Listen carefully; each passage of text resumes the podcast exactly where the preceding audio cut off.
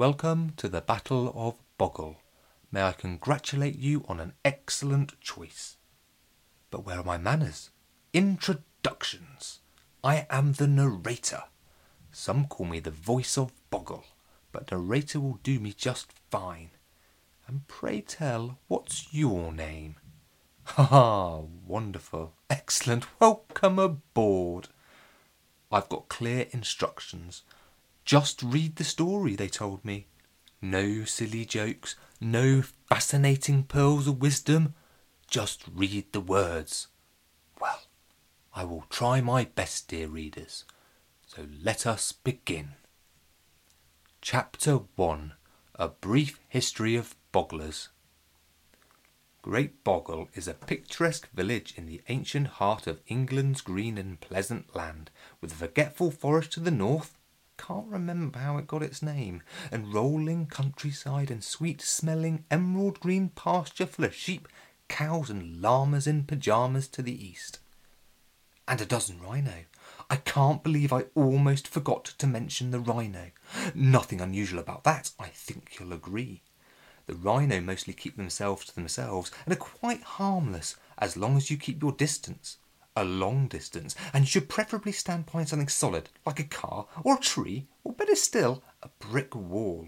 Basically, as long as they can't see you or hear you or smell your stinky socks, and I bet they are stinky, you should probably be fine, I think.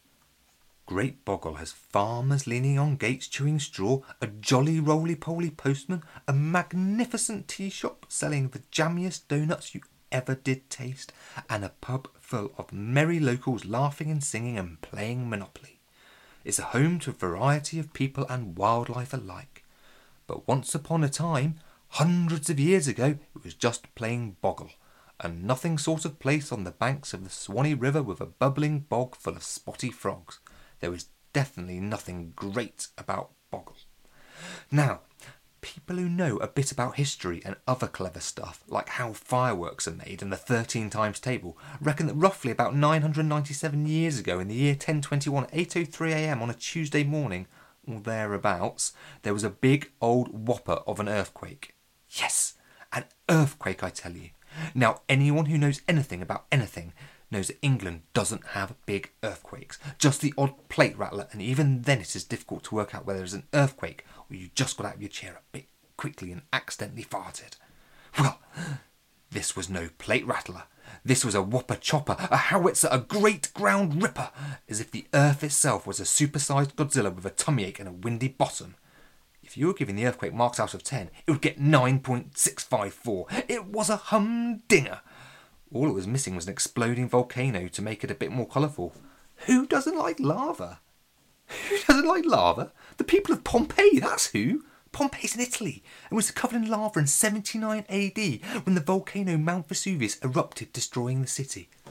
Oh, sorry, that's me doing annoying facts again. They told me not to do that. Shh, don't tell anyone, otherwise I'll lose my job. Got it? Okay, thanks. But before we continue, I've got another one. A double factoid, if you will. Earthquakes are measured on the Richter scale, with the highest ever recorded in Chile measuring a whopping 9.5 out of 10. Wowzers. But apologies, I digress. Back to the story. The ground at Boggle was so uncomfortable it moved and it groaned and it stretched until it ripped in two like it was a piece of cheap sliced bread being torn apart by the grubby hands of a dastardly bread murderer. Quite literally, Boggle was split in half, with the ground shifting in different directions. The east half of the village rose up 10 feet, while the west half sinking by 20 feet, 3 ankles and a couple of toes. Separating the two villages was now a dark and ominous split in the earth, which would eventually become known as, dun dun dun, the Devil's Ditch.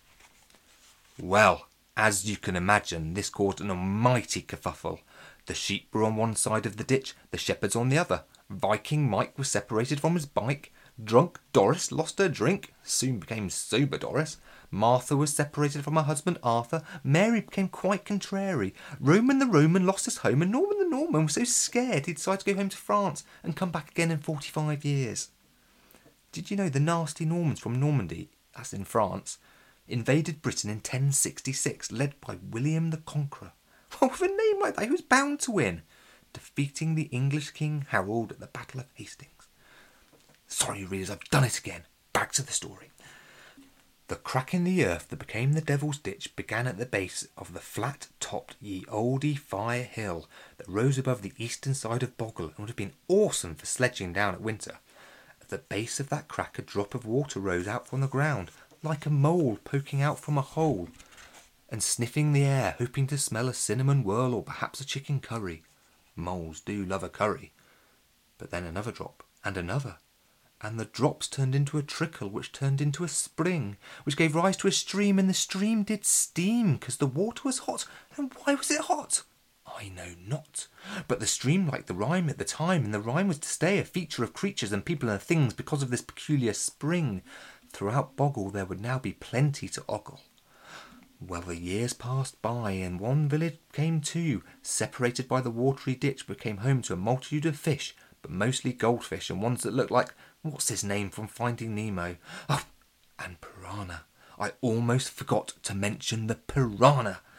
Well, after 300 years of both villages calling themselves Boggle, didn't half confuse the postman, Sir Bertie the Beautiful, lord of the manor in the Upper East Village, stood on a tree stump on a cold spring morning and declared that, "From this day forth I christen our village Great Boggle, for great it is and far better than those swamp dwellers across the ditch with all their sheep and bubbling bog with too many spotty frogs. We have the best houses and a magnificent church atop a splendid flat-top hill." He looked down across the valley and proclaimed, "The other lot over there, who aren't nearly as half as good and clever and handsome as us lot, and whose farts are stinkier, will be called Lesser Boggle, for lesser it is and lesser it always will be." And then he let out a sinister cackle. "Mwahahaha! Mwahahaha!" It was like he was some sort of evil baddie planning to do something dastardly to Spider-Man and the Teenage Mutant Ninja Turtles. Chapter 2. Lesser Boggle Bites Back. Well, before you could say Alphabetti Spaghetti 10 times, try it, old Bertie's mutterings rolled down the hill, jumped over the ditch, dodged a couple of sleeping hedgehogs and soon spread out around the West Village, slapping the humble village folk across the chops with their spiteful sayings. At first there was hullabaloo. "Outrageous!" they cried. "How dare him! So rude! What shall we do? What shall we do?" they exclaimed, looking towards clever Trevor. But Trevor was the wise man of the lower village. Trevor, it is rumoured, invented the toaster. If only someone had figured out a way to slice bread and had somewhere to plug it in. He was ahead of his time, and by olden-day standards, Trevor was a wise man indeed. Said Trevor, scratching his chin thoughtfully. There was a pause, a collective intake of breath from the assembled mass, and then Trevor uttered the as-of-then unheard-of words. "Sticks and stones may break our bones, but names will never hurt us." "Oh, Trevor," said Terry the teacher, "you are so very wise. That is such good advice. I'll be sure to use that in class when a school finally gets built." "And," Trevor said, a harsh silence descended across the crowd. "Less is more," Trevor bellowed, raising his voice. "Less is more. We will accept the name Lesser Boggle with pride. It will be our shiny badge of honour, and we will prove that lesser is, in fact, better." "Ooh," said Potty-Mouth Paul. "Those old poo-munchers across the ditch won't expect that." "Watch your language, Paul." "But," said Trevor. "But," he added again for dramatic effect and to make sure everyone was paying attention, "we still shouldn't take this lying down." So Trevor stood up, and so did everyone else. "That's better," he said, brushing the wet grass and a baby slug off his damp behind. "I'm heading to the ditch to give Bertie the butt-face a piece of my mind. Come on, everyone, bring your things and let's go wag some fingers, pull some faces and call them some smelly names, like Donkey Doo-Doo Head and Farty Frog Face." Off Trevor marched, with 6 village folk following closely behind. Down Badger's Bottom they went, past the Haunted Hollow, along Rabbit Warren Way, across the creaky, squeaky, eaky bridge, where they stopped for a quick game of poo-sticks on the Swanee River. Why it was called poo-sticks, no one knew. They did love a game. There wasn't much else to do in those days, and Trevor came last, which just made him angrier. Up through Mary's Meadow they went, checking the way was clear of Rhino, and on to the Devil's Ditch. There, Trevor stood at the edge of the stream which gleamed, because it still liked to rhyme at least some of the time. In the early morning sunlight, Trevor looked up the grassy slope towards the vindictive village above as the shadow of a cloud moved across the luscious turf, and boomed, "Oi, Bertie, you stinky, rotten, wee-wee head! Come down here, we've got a bone to pick with you!" Trevor's words hit their mark as within seconds Bertie came bounding down the hill, with fire in his eyes and his green and black cloak trailing in the breeze, with his wife Dirty Gertie, who only washed on the first day of each month, and at least a dozen other greater bogglers in his wake. And they didn't come empty-handed. Before Trevor, or anyone else for that matter, could utter another word, a large cauliflower came hurtling through the air. Trevor saw it late, but with a nimble swerve of his body he dodged the green and white missile, stuck out his hand, and caught it as it was almost past him. "How's that?" he shouted, looking around for some sort of acknowledgement and a round of applause, but no one knew what he was talking about, and neither did he. That's a cricket term, how's that? The sport of cricket has a known history beginning in the late 16th century. International matches have been played since 1844. Players shout "how's that" to ask the umpire to give a player out. Apologies, I've digressed once again. Back to the story. Without even thinking, Trevor launched the collie cannonball back across the ditch, and it hit poor Mark the Miller square in the face. "That, I believe," said Trevor, "is 1-0 to us, the lesser bogglers." Well, Trevor's words were like red rag to a bull. Mark the Miller quickly recovered and instinctively picked up the two nearest objects to him. Two dark round cannonball-shaped missiles, which were giving off a little steam and a nutty aroma. Well, the ripe rhino turds were travelling fast and true, hitting the fabulous Baker sisters Beryl and Cheryl right on the bottom. "You gotta move faster than that, slow coaches. 2-1 to the greatest," Mark sneered. After that, things escalated quickly, with all sorts being chucked. The villagers on either side blocking and chucking and dodging and dipping and ducking and diving. The lesser bogglers threw turnips and parsnips and tulips, which weren't that effective, whilst the greater bogglers chucked new potatoes, sweet potatoes, roast potatoes, jacket potatoes, rotten potatoes, mashed potato, Mr. Potato Head, salt and vinegar french fries, again not very effective, and a chicken. In all the excitement, the chicken laid an egg mid-flight. Dave the gravedigger caught the chicken in his right hand and the egg in his left, while the egg was soon travelling back in the opposite direction. "How do you like 'em? Scrambled or boiled?" screamed Dave with a mad glint in his eye as the egg flew through the air and splattered on the back of another victim. The great bogglers retaliated with fish heads and cockroaches, the lesser bogglers with pig livers and a great white shark, but the fight ended following the intervention of the lesser bogglers Potty Mouth Paul. Paul moved with unexpected speed and grace as he ducked, dived and dodged his way across the meadow, plucking disc-like objects off the ground and sending them spinning through the air, hitting Bertie and Dirty Gertie full in the face.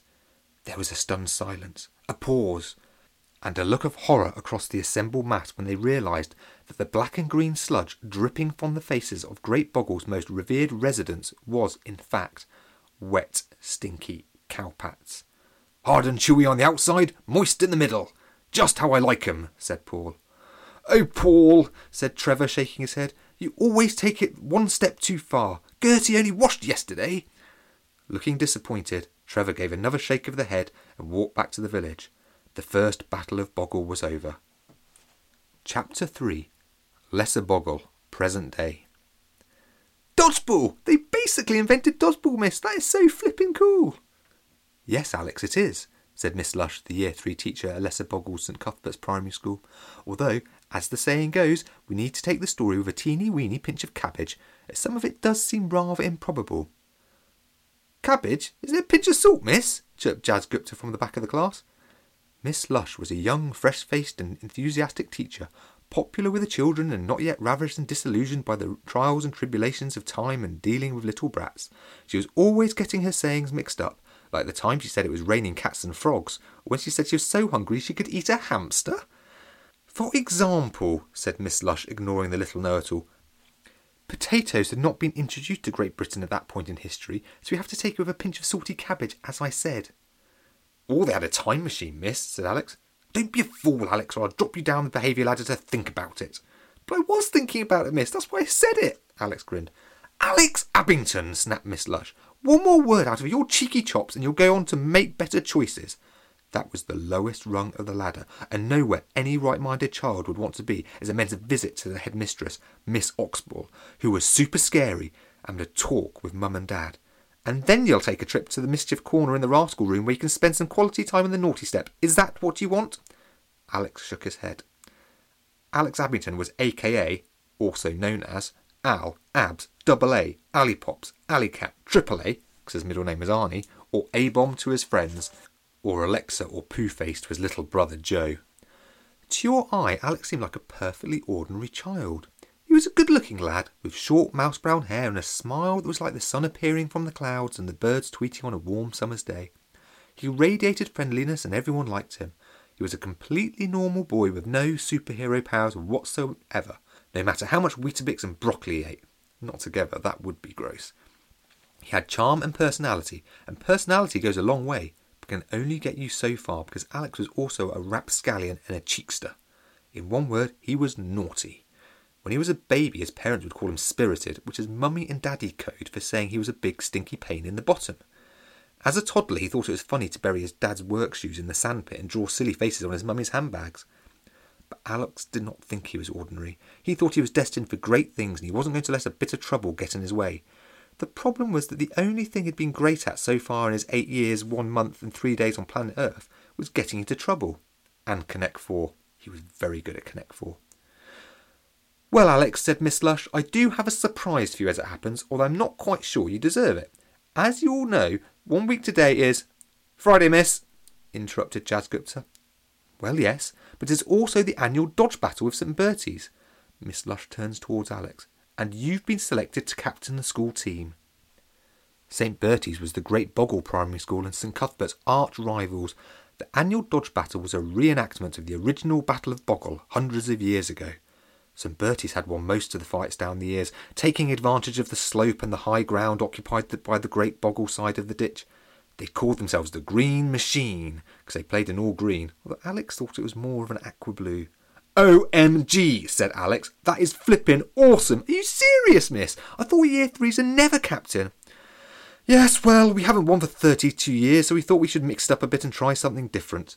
We haven't exactly got much more to lose, but Alex, any bad behaviour and you're off the team, got it? And that means doing your homework," Miss Lush warned. "Roger that," said Alex.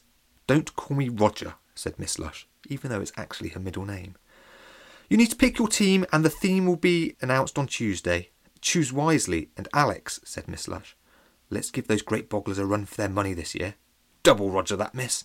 And as the school bell sounded for the end of the day and the other kids rushed for the door chattering about the impending battle and knowing the captain, Alex paused for a moment.